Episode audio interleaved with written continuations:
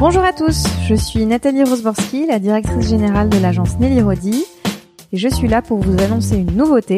Désormais, toutes nos masterclass Nelly Rodi seront capturées sous forme de podcast pour ne rien manquer de ces moments privilégiés. Nouvelle génération créative, entrepreneurs audacieux et visionnaires, tous les talents contemporains se retrouvent sur le divan de Nelly Rodi pour un moment d'échange et de partage autour d'un thème pensé par Nelly Rodi. Engagement, identité, séduction, tout est questionné pour recueillir un témoignage inspirant. Bonne écoute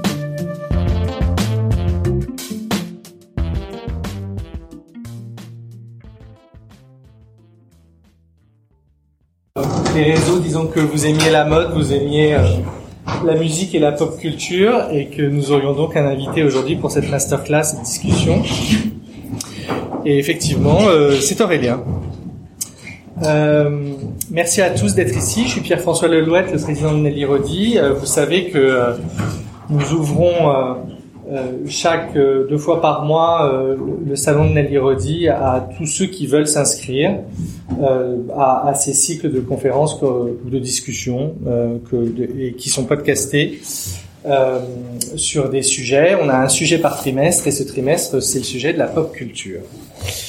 Et euh, merci à vous tous d'être venus euh, si nombreux pour écouter euh, Aurélien euh, nous parler de mode, de musique et de pop culture. Bonjour Aurélien. Bonjour. Aurélien, tu es normand. Ouais. Tu as 37 ans 37, ouais. Et euh, on te connaît sous ton nom Aurel San, avec le succès incroyable et, et que, que, tu connais en France, à l'étranger, et, et, tout l'engouement que tu peux susciter auprès d'une population euh, euh, de fans euh, extrêmement euh, heureux de t'écouter, d'écouter tes chansons. Ce que l'on sait un peu moins, euh, c'est que en 2014, je crois, tu as créé Avenir. Ouais. Est-ce que tu peux nous dire ce qu'est Avenir Avenir, en fait, c'est une marque de de vêtements que j'ai créé avec. je me suis associé avec un gars qui s'appelle Sébastien Strapazon, qui est un gars de Lausanne et euh, en fait, euh, en fait, quand à chaque fois que je tournais, euh, quand j'allais en Suisse, je le croisais. Et, il me passait des vêtements parce qu'il avait une marque qui s'appelait Alias One à l'époque. Donc à chaque fois que je venais sur Lausanne, Genève, il nous rejoignait.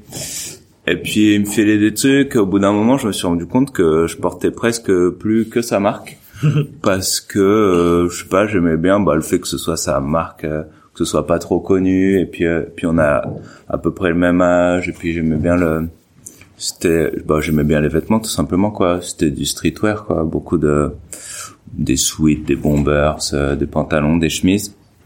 Et puis euh, à un moment il m'a proposé de de faire une petite capsule ou de de faire une petite collab sur un t-shirt et je sais pas pourquoi je lui ai dit oh viens on fait une marque je suis complètement euh, Ouais, après c'est un truc que j'avais toujours eu en tête, euh, je veux dire, faisant du, du rap et et puis même de, je réalise pas mal de, de trucs aussi, de, de films, de, de clips, etc. J'ai toujours euh, bien aimé les, les vêtements et j'ai toujours été, euh, j'ai toujours eu ce, cette espèce de fantasme d'avoir une marque de vêtements, quoi. Et pourquoi t'as eu ce fantasme-là? Parce que t'es, c'est, enfin, t'as une histoire un peu particulière. Le tu as fait une école de commerce ouais. au départ, mm -mm. tu te retrouves dans, dans le rap, effectivement, où tu développes euh, ton, ton, propre vocabulaire, enfin ton, toute une démarche artistique.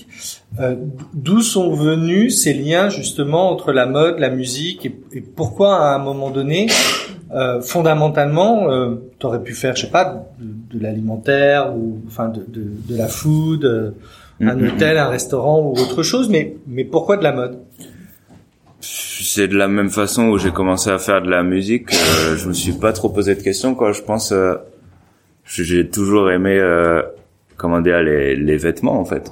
À, à l'époque, je faisais du, j'ai commencé, je pense que j'ai commencé à vraiment regarder les vêtements quand je faisais du basket et avec tout le marketing qu'on se prenait avec la NBA, etc. C'est là où j'ai commencé à dire, ils sont bien les survêtements des joueurs. Ah, j'aimerais bien voir ce maillot là.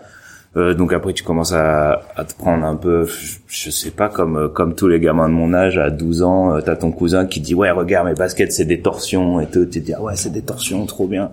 je sais pas ce que ça veut dire mais mais tu t'aimes bien. Et puis euh, Ensuite, je faisais du roller. C'est la mode du sport en fait. C'est pas la mode du podium au départ. Non, non, non, mode du podium, j'y connais clairement rien. C'est vraiment euh, que là où je commence un peu à connaître. Mais moi, c'est vraiment ouais mode du sport. Après, je faisais du roller, donc euh, j'étais tout le temps dans les skateparks. Et donc, on avait nos marques du monde du roller, qui sont des marques, euh, bonjour, qui sont des marques vraiment qui s'adressent à à une toute petite niche, mais qui sont vraiment des marques qui m'ont méga influencé dans, dans le streetwear. Quoi, c'était des marques qui s'appelaient euh, Senat, Fiction, Mind Game. Euh, Qu'est-ce qu'il y avait à l'époque? Il y avait plein England, euh, des marques qui sont absolument pas connues. C'est l'équivalent des des marques de skate euh, comme euh, comme Supreme, Indépendant. je sais pas quelle marque ils ont dans le skate, mais pour le roller quoi.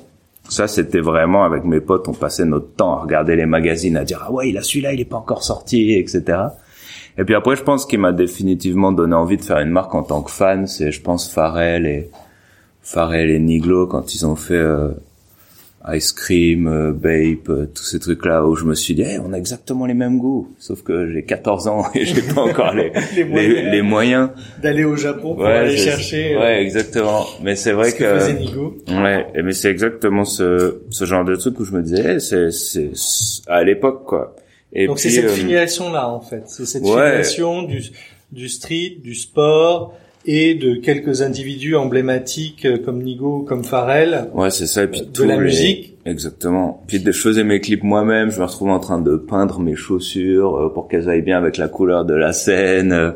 Donc euh, petit à petit, je, faisais imprimer des t-shirts exprès pour les clips. Enfin, pas tous les clips, mais c'était souvent quoi. Mmh.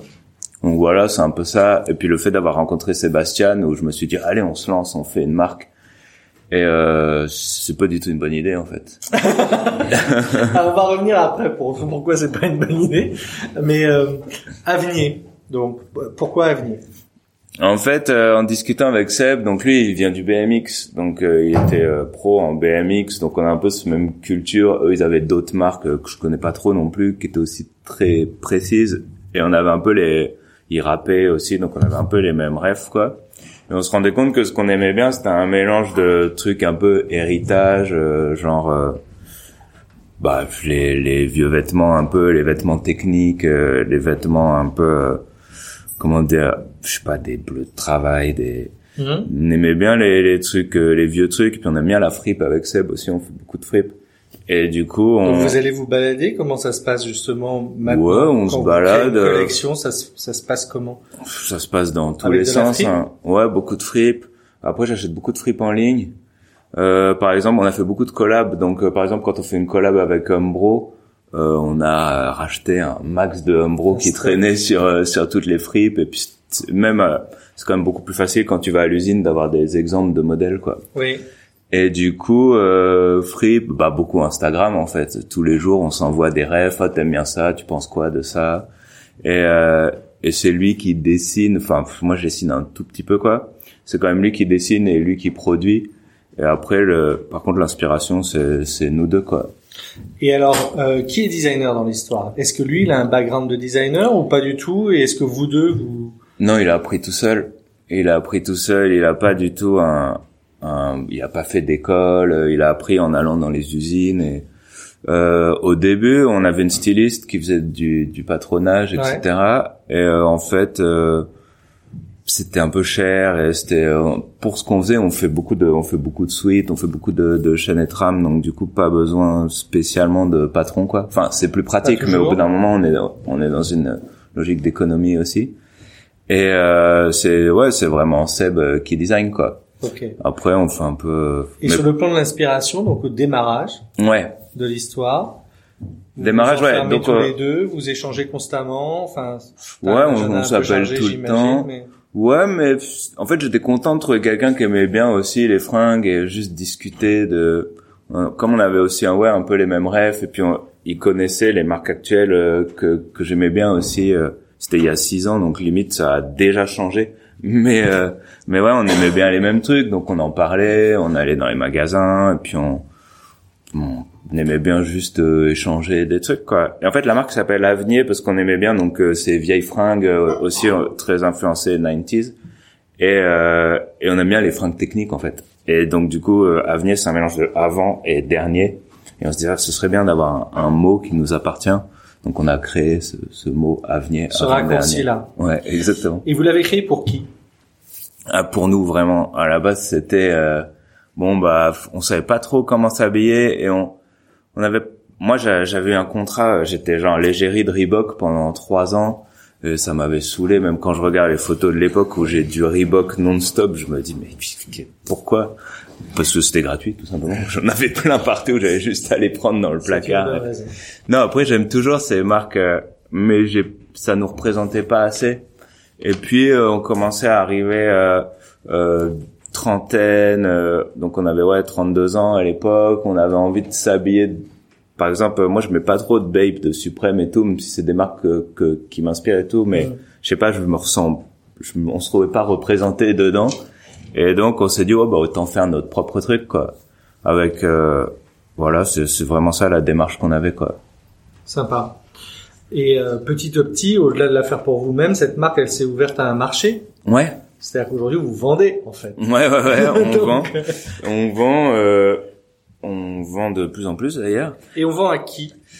Bah là, on vend quand même beaucoup euh, à mon public à la base parce que c'était eux qui, bah c'est eux les plus sensibles et ceux qui étaient euh, qui se reconnaissent dans cette marque. ouais, qui se reconnaissent dedans et puis j'en porte beaucoup et puis je pense c'est ceux qui sont là depuis le début qui voient la démarche, qui qui voient où est-ce qu'on veut aller, qui la comprennent, qui comprennent et puis euh, on m'a habillé toute ma tournée, j'en passe à, à, des artistes que je connais et donc et après on est quand même distribué dans une cinquantaine de shops on est quand même distribué dans des shops euh, qu'on essaye qu'ils soient des shops cool, quoi. On est un peu distribué au Japon, un peu distribué au Vietnam. En France, on est distribué par exemple chez Centre Commercial à Paris, euh, chez Citadium à Paris, et après un peu dans les boutiques. Euh. Bah nous, notre but à la base d'être en boutique, c'est d'être à côté de marques qu'on aime bien, tout simplement. Donc souvent, on voulait se retrouver à côté de marques comme études, euh, North Project, euh, Ami, euh, Veja, c'est vaste, hein, c'est pour dire un peu le spectre dans lequel on, voulait être un peu. La première fois qu'on s'est rencontrés, c'était justement via la team d'études. Ouais. Et euh, qui est une autre marque qu'on aime beaucoup chez Nelly Rodi et qu'on soutient. Et, euh, et donc ça, ça, ça m'a en fait ça m'a ça m'a beaucoup touché. C'est-à-dire que je le, c'est enfin je sais pas si vous êtes touché d'ailleurs autant que moi aujourd'hui, mais euh, on voit bien qu'Aurélien, euh, au-delà d'être euh, ce qu'il est et de et d'avoir la carrière qu'il a, il a cette autre passion pour la mode où il connaît ses chiffres, enfin on en a parlé, il sait ce qu'il veut faire, il contrôle son histoire, il a les bonnes personnes qui l'entourent. Et je trouve que c'était euh, que, que c'est assez rare en fait de, de, de trouver, d'où la présence d'Aurélien euh, aujourd'hui que je voulais je, voulais creuser un peu cette histoire-là et, et, voir comment ça fonctionne. Ah bah merci. Et ce euh, donc ce réseau-là en fait autour de toi, ces gens-là donc qui t'inspirent, dont tu t'inspires, que tu inspires aussi, ces échanges que tu peux faire. Enfin, tu dis, tu donnes des, des fringues, tu prêtes des fringues à, à, à un certain nombre de, de, des gens que tu aimes bien. Euh, c'est c'est aussi ça la pop culture. Enfin, c'est euh, ces petits groupes qui se rassemblent. Et pour toi, justement, qu'est-ce que c'est que la pop culture? La pop culture, euh, bah, dans la définition, ça veut dire que c'est populaire déjà. Donc, euh, c'est une sorte d'ensemble de codes qui correspondent pas à ce qu'on apprend à l'école, je crois. C'est la. Qu'est-ce qu'on apprend à l'école Non, mais je veux dire, c'est pour quand on dit pop culture, je pense c'est en opposition à la culture traditionnelle de littérature, euh, musique. Mais en fait, c'est notre culture de maintenant, quoi. Donc, en gros, euh, le cinéma, euh, la télé, les films, enfin la culture populaire, quoi. Et quelle est la pop culture que tu aimes? Moi, j'aime tout. Hein. C'est ça mon problème. après j'aime bien me j'ai des je me passionne deux mois pour un truc et puis après je me passionne deux mois pour un autre truc. En ce moment c'est quoi euh, en ce moment qu'est-ce que j'aime euh, les sports de combat. Et euh, je qu'est-ce que la science-fiction. Et euh, et euh, les séries Netflix beaucoup. Non après ça dépend. Bah moi après j'écoute toujours beaucoup de rap. J'écoute aussi beaucoup de rap français euh, j'ai toujours écouté beaucoup de rap anglais, beaucoup de rap américain. Et est-ce que cette scène musicale continue de t'inspirer pour euh, pour créer des vêtements, pour euh, pour développer des vêtements en particulier, ou est-ce que ou est-ce que ça peut venir des sports de combat, ou tu disais tout à l'heure des vêtements de travail, des vêtements techniques Ouais, ça vient de partout. Hein. Après, forcément, la la musique, euh, puis comme tout le monde, je suis beaucoup sur Instagram, Oui. donc euh, forcément je je regarde euh, ce qui se passe. Euh, oui, oui, bien sûr, ça m'inspire, ouais. Mais tout nous inspire en fait. Des fois, c'est juste, euh, tu vois un, un gros zip et tu dis on va faire des gros zips. Tu vois, c'est aussi aussi bête que ça. Et donc, euh, bien sûr, ouais. Après, c'est vrai que je connais. Après, ça s'est tellement mélangé maintenant le streetwear et la Oui. vraie mode entre guillemets. Moi, je connais pas très bien la, la vraie mode. Je saurais pas te dire. euh, ça, c'est inspiré par euh, Galliano en je sais quelle année. Je sais même pas qui c'est. Et donc, du coup, euh, ouais, je, suis- je vais plus être inspiré par. euh, Ouais, par les, les trucs actuels, mais c'est vraiment un mélange de, de plein de choses, quoi. Avenir à 5 ans aujourd'hui. Ouais. Quel bilan on fait après 5 ans en tant que, que DA et qu'entrepreneur? Bah que c'est compliqué que c'est compliqué que ce que je disais en fait je suis trop content d'avoir lancé un truc je pense que ça c'est vraiment l'essentiel c'est de lancer des choses sinon on, on fait jamais rien après j'aurais bien aimé partir avec un un vrai business plan et mieux connaître. En fait maintenant on connaît à l'époque quand on a commencé je faisais de la musique mais j'étais pas aussi connu que maintenant. On connaissait zéro marque on connaissait on a payé pour avoir les contacts des usines parce que Seb il faisait fabriquer genre au Bangladesh et tout et moi je préférais qu'on fasse fabriquer plus près par des usines euh, qu'on pouvait aller voir et qu'on maîtrisait mieux. Donc on a tout fait fabriquer au Portugal. Euh, donc on a bien avancé on a réussi à avoir un réseau de magasins et maintenant je me dis que j'aurais bien aimé vraiment mais après on n'avait pas les données on connaissait pas le milieu mais j'aurais bien aimé vraiment me dire on va faire ça on va aller là on va fabriquer tant tu vois ce que je veux dire? Là je suis, je suis beaucoup en réflexion sur euh, bah, pourquoi on fait ça euh, comment on fabrique les, les vêtements. J'aurais bien aimé qu'on qu'on ait plus un je sais pas comment dire un Plus cadré? Ouais, et puis plus un modèle économique euh, qui qui fasse quelque chose. Je me rappelle, j'en avais parlé euh, à peu près deux ans après qu'on ait créé euh, Avenir. J'avais rencontré Sébastien Kopp de, de Veja.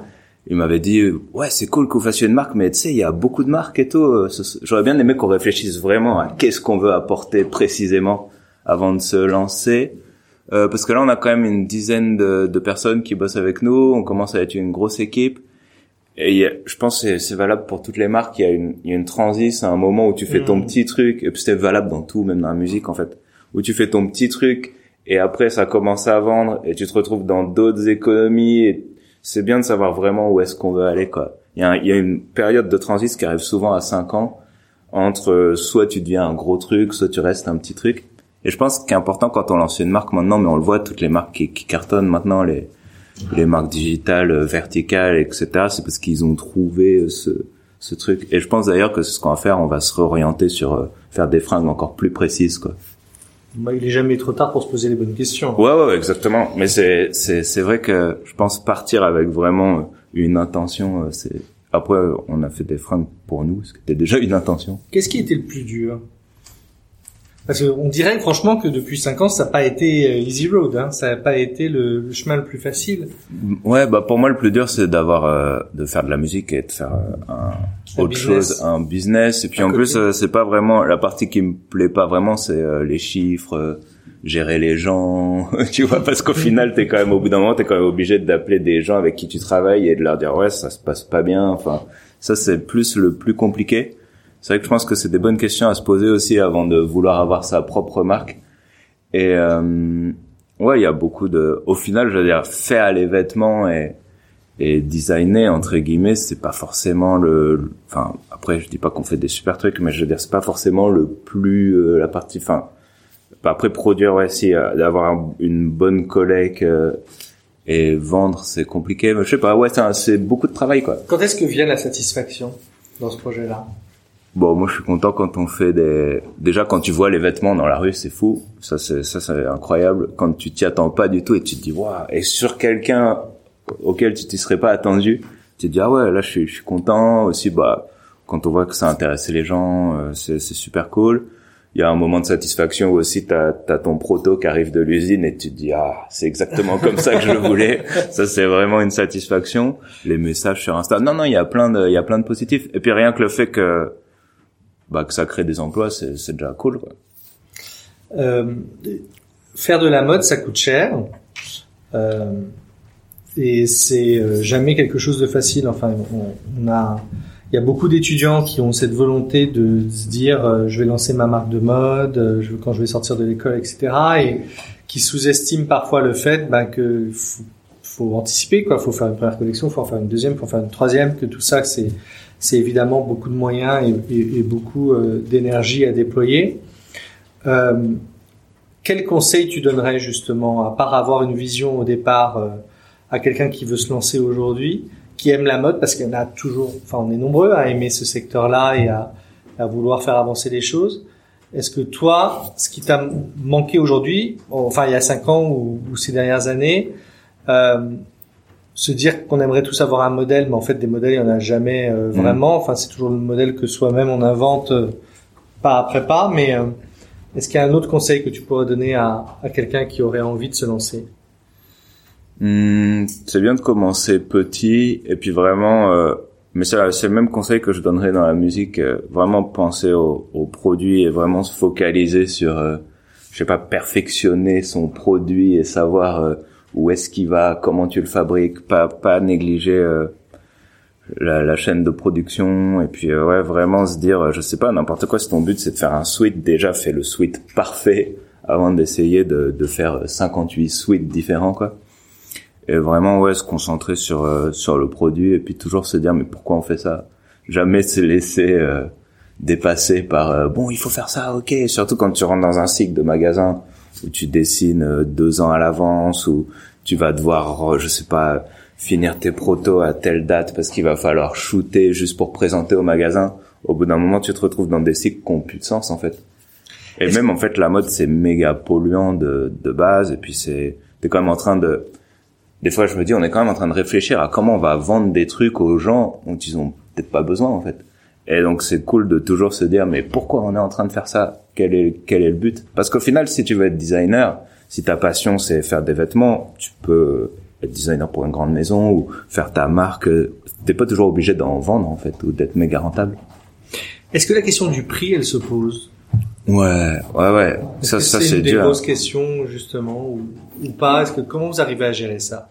Bah, il y a toujours un, il y a toujours des problématiques entre euh, ta production euh, et puis euh, ce que ton public est prêt à payer, ce que toi t'estimes vaut. T'as toujours après un prix psychologique où t'as pas envie d'être vendu pas cher parce que t'as envie d'être associé à des marques et puis parce que c'est du travail et puis parce qu'il y a le prix. C'est des coûts. Ouais, ouais c'est énormément de coûts puis t'as le coût de la com aussi derrière. Bah nous par exemple on gagne clairement pas d'argent pour l'instant parce que euh, on fait pas assez de marge, parce que nos produits sont pas encore assez chers par rapport à comment ils sont fabriqués. Et c'est là où par exemple euh, nous on est super nuls pour aller. Euh... non bah quand je disais en fait se focaliser sur son produit, par exemple t'as une marque comme euh, Reigns Ouais. Ils ont un tissu, enfin maintenant il doit avoir plusieurs tissus, mais je dirais ils l'utilisent sur les pantalons, sur les, ils ont réfléchi en ils termes de, la ils matière. ont optimisé la matière quoi. Et ça c'est méga important aussi ouais, d'optimiser les matières parce que nous au début on faisait pas du tout attention à ça, on faisait attention, on se disait là on va faire un empiècement, ok là on va mettre euh, je sais pas quoi tu Mm. de la bouclette et puis euh, et puis au final tu réfléchis pas qu'il faut que tu achètes 300 mètres de tissu pour faire ça et ça c'est méga important. Un bon conseil en effet. Euh, dans une de tes chansons, tu dis euh, Japan Expo, c'est la Fashion Week. Ouais. Euh, ta Fashion Week rêvée, c'est quoi? Euh... On est le premier jour de la Fashion Week aujourd'hui. Ah ouais. Oh, je sais pas, il y a plein de... Ce serait bien que... J'en sais rien en fait, je sais pas. En fait, euh, faut pas oublier que la Fashion Week à la base c'est quand même un truc pour euh, vendre des vêtements. Ou les présenter à des Ouais. acheteurs, ouais, c'est Ouais, très pr- professionnel. Ouais, c'est quand même un truc pro, même si maintenant tout le monde voit la Fashion Week comme un, un truc un peu glamour et tout, c'est quand même un truc pro à la base. Je sais pas, j'aimerais bien qu'il y ait, mais après je pense que ça existe déjà, je connais pas très bien, qu'il y ait genre des conférences tech, euh, qu'il y ait des échanges. Mais après, euh, j'aime bien le côté, euh, moi j'aime bien quand c'est artistique et des fois je vais à des défilés qui sont super beaux, c'est cool. Effectivement. On va passer la, parole à, aux, aux personnes qui sont dans cette salle. Est-ce que vous avez des questions à poser à notre invité? À Aurélia. Oui. Moi je, Euh, moi, c'est en termes de. Vous avez plusieurs activités. Cette partie-là, donc sur votre marque, c'est vous travaillez à plein temps, c'est euh, 50% de votre emploi du temps. C'est enfin, quelle est la, la, proportion en fait de temps investi dans ce projet Ouais, c'est plus par période et c'est et ça me prend en gros le temps libre qui me restait normalement. Donc euh, mais c'est plus par période. Par exemple, euh, là dernièrement, j'étais plus concentré sur la marque. On était en train justement par rapport à ce que je racontais tout à l'heure de re-réfléchir un peu à, ce qu'on allait faire pour l'avenir, repenser euh, pourquoi on faisait les choses. Et euh, là, j'étais à 100% pendant trois mois.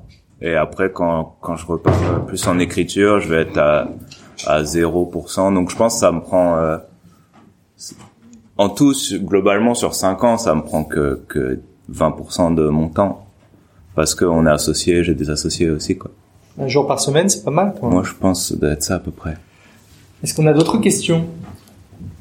Monsieur J'ai une question par rapport à euh, la manière dont tu représentais la façon dont tu as créé, euh, enfin co-créé la boîte, où tu as beaucoup itéré, enfin tu avais la vision de faire des, des fringues pour toi, etc.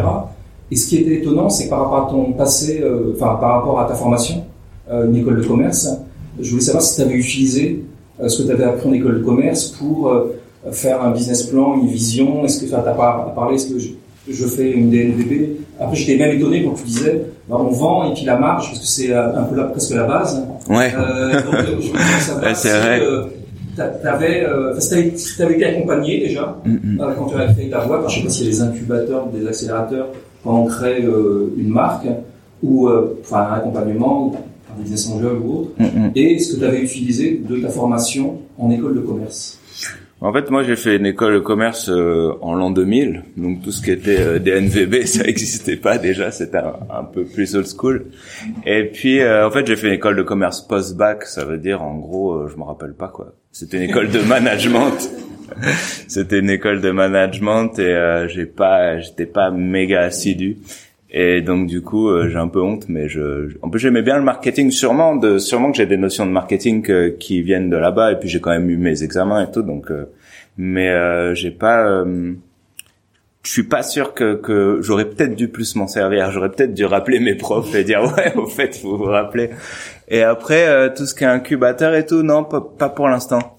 je sais pas, ça nous a, on connaît pas trop. En plus, alors le moi c'est un peu particulier parce que je me suis associé avec un Suisse. Et au début comme c'est lui qui gérait on avait créé la boîte en Suisse. Alors ne faites jamais ça c'est on vend tout en France. C'est-à-dire on a des frais de douane les Suisses payent plus cher.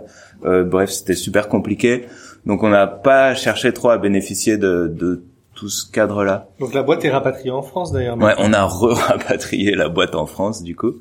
Et euh, non j'ai pas on n'a pas utilisé euh, business. de la BPI, tout ça. non non non mais, mais, par contre, ce que j'ai fait, c'est qu'on s'est associé. Maintenant, on est maintenant on est cinq associés. Donc, euh, par exemple, quand on a voulu ouvrir des magasins, on avait bah, justement un, un, à qui était euh, commercial chez Veja. On lui a dit bah tiens, on te file 10% et puis tu, enfin bah, à peu près, c'est pas les vrais chiffres, mais et puis euh, tu te, est-ce que tu peux nous aider à développer? Et en fait, le problème qu'on a justement fonctionnant comme ça, c'est qu'il y a personne qui a plein temps sur la boîte. On est tous à, à mi-temps. Donc du coup. Euh, mais c'est aussi une façon de fonctionner. On a préféré, je pense, euh, conserver le truc. Euh. Est-ce qu'on a une autre question? Oui. Merci. Euh, du coup, je voulais savoir, maintenant que tu t'es fait des fringues pour toi, est-ce qu'il y a un nouveau but qui a été mis en place pour... Ouais, ouais, là, on est vraiment en train de réfléchir à, à changer un peu le, le modèle, quoi on a vraiment envie de après c'est encore un peu flou et puis j'en ai même pas parlé à toute l'équipe alors je vais pas je vais pas trop en parler là. Mais ouais ouais on a envie de je sais de passer à une nouvelle étape? Ouais de passer à une nouvelle étape qui va pas être radicalement euh, mais on a envie ouais de faire des fringues euh, dans des buts précis quoi. Et aussi plus euh, plus durable quoi. Peut-être moins faire les collections moins faire de saison être plus je sais pas faire des fringues qui ont, qui ont une fonction en fait notre question, mademoiselle là-bas. Merci. Euh, J'ai vu très récemment que vous avez, enfin, récemment, vous aviez fait une collaboration avec euh, Saint-Jean. Ouais. C'était assez cool parce qu'on avait vraiment, on sentait vraiment l'ADN de la marque euh, Saint-Jean et le petit côté fraîcheur qui était amené par, euh, par la vôtre. Comment vous avez travaillé avec eux? Alors, il y a eu une collab effectivement avec Saint-James qui a été euh, réalisée. Comment est-ce que tu as travaillé avec euh, avec cette marque très française? Ouais, bah en plus moi je suis je suis de Normandie, Saint-James c'est en Normandie aussi. C'est franchement c'est euh, vraiment une de nos meilleures collabs quoi. Ça a vraiment bien marché parce que je pense qu'il y avait un, une logique quoi.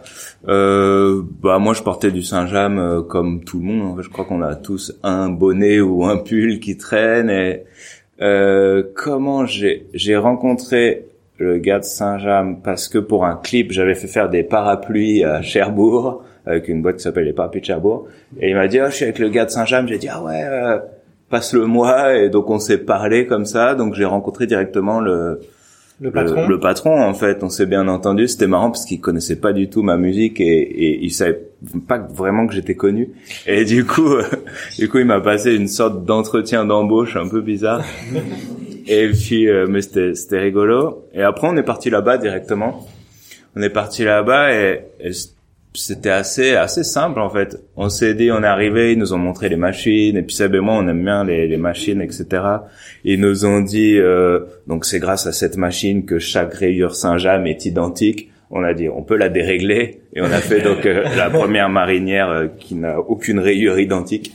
Euh, c'était assez simple quoi. On, on a fait exprès de prendre, euh, comme c'est de la laine, et c'est des, des fringues de marin à la base. On a fait exprès de prendre des couleurs qui faisaient. euh, Ouais, le orange est bien. Ouais, voilà. Mais par exemple, pour trouver le bon orange, c'est genre euh, 8 allers-retours où ils t'envoient des échantillons. Ah, c'est pas le bon orange. Ok, on y retourne.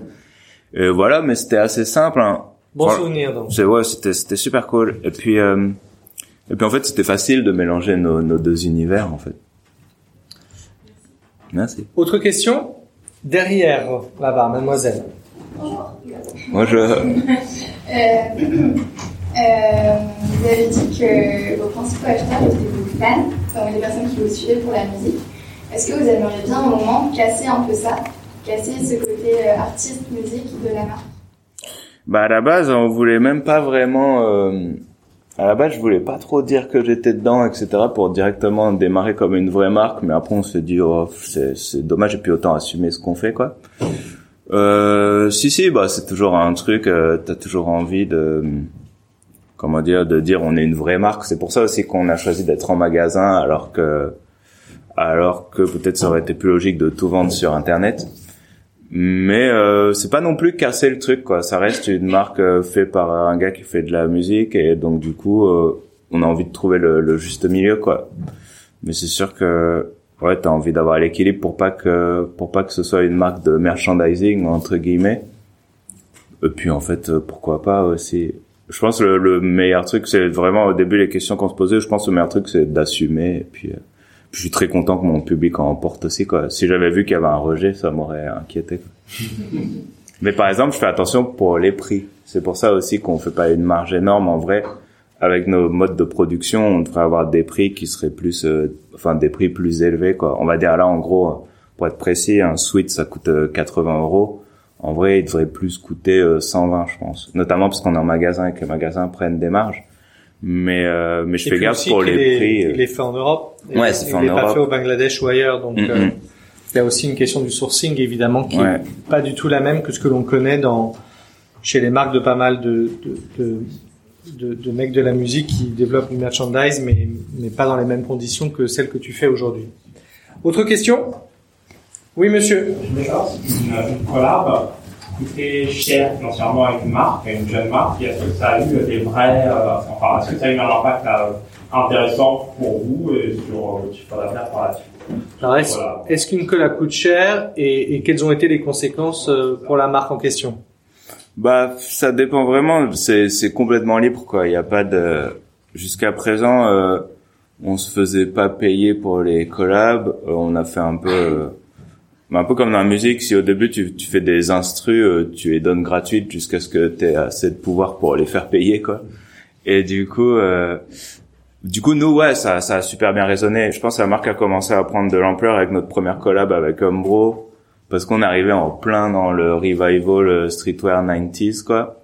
Et puis Umbro c'était un peu un peu ouais, un peu original, c'était une marque qui était pas forcément dans le radar. Donc ça a super bien marché.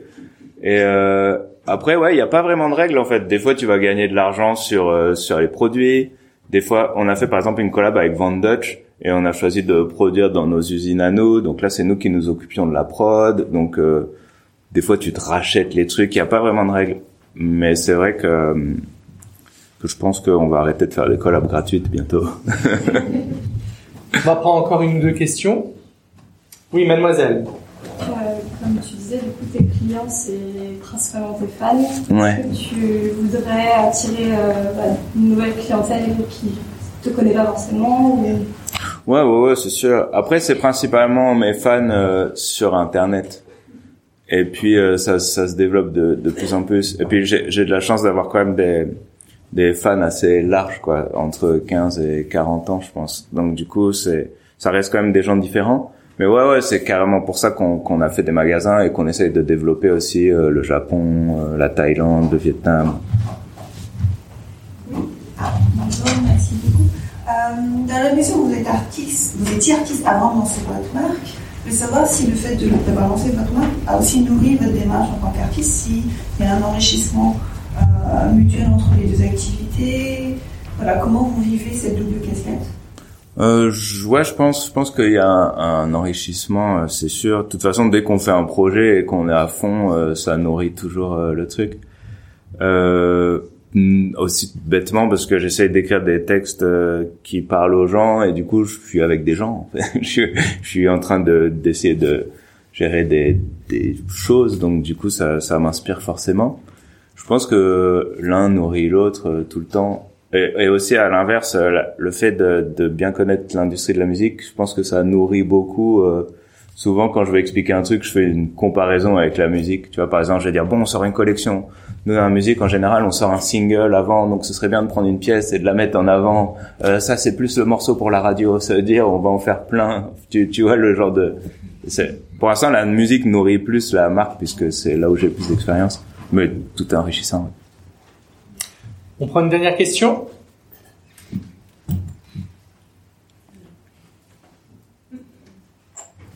On a bien discuté. Merci beaucoup Aurélien. C'était formidable de t'avoir parmi nous. Merci beaucoup. Merci euh, beaucoup pour ta générosité et pour euh, et pour cette discussion extrêmement ouverte. Bravo. Super, merci.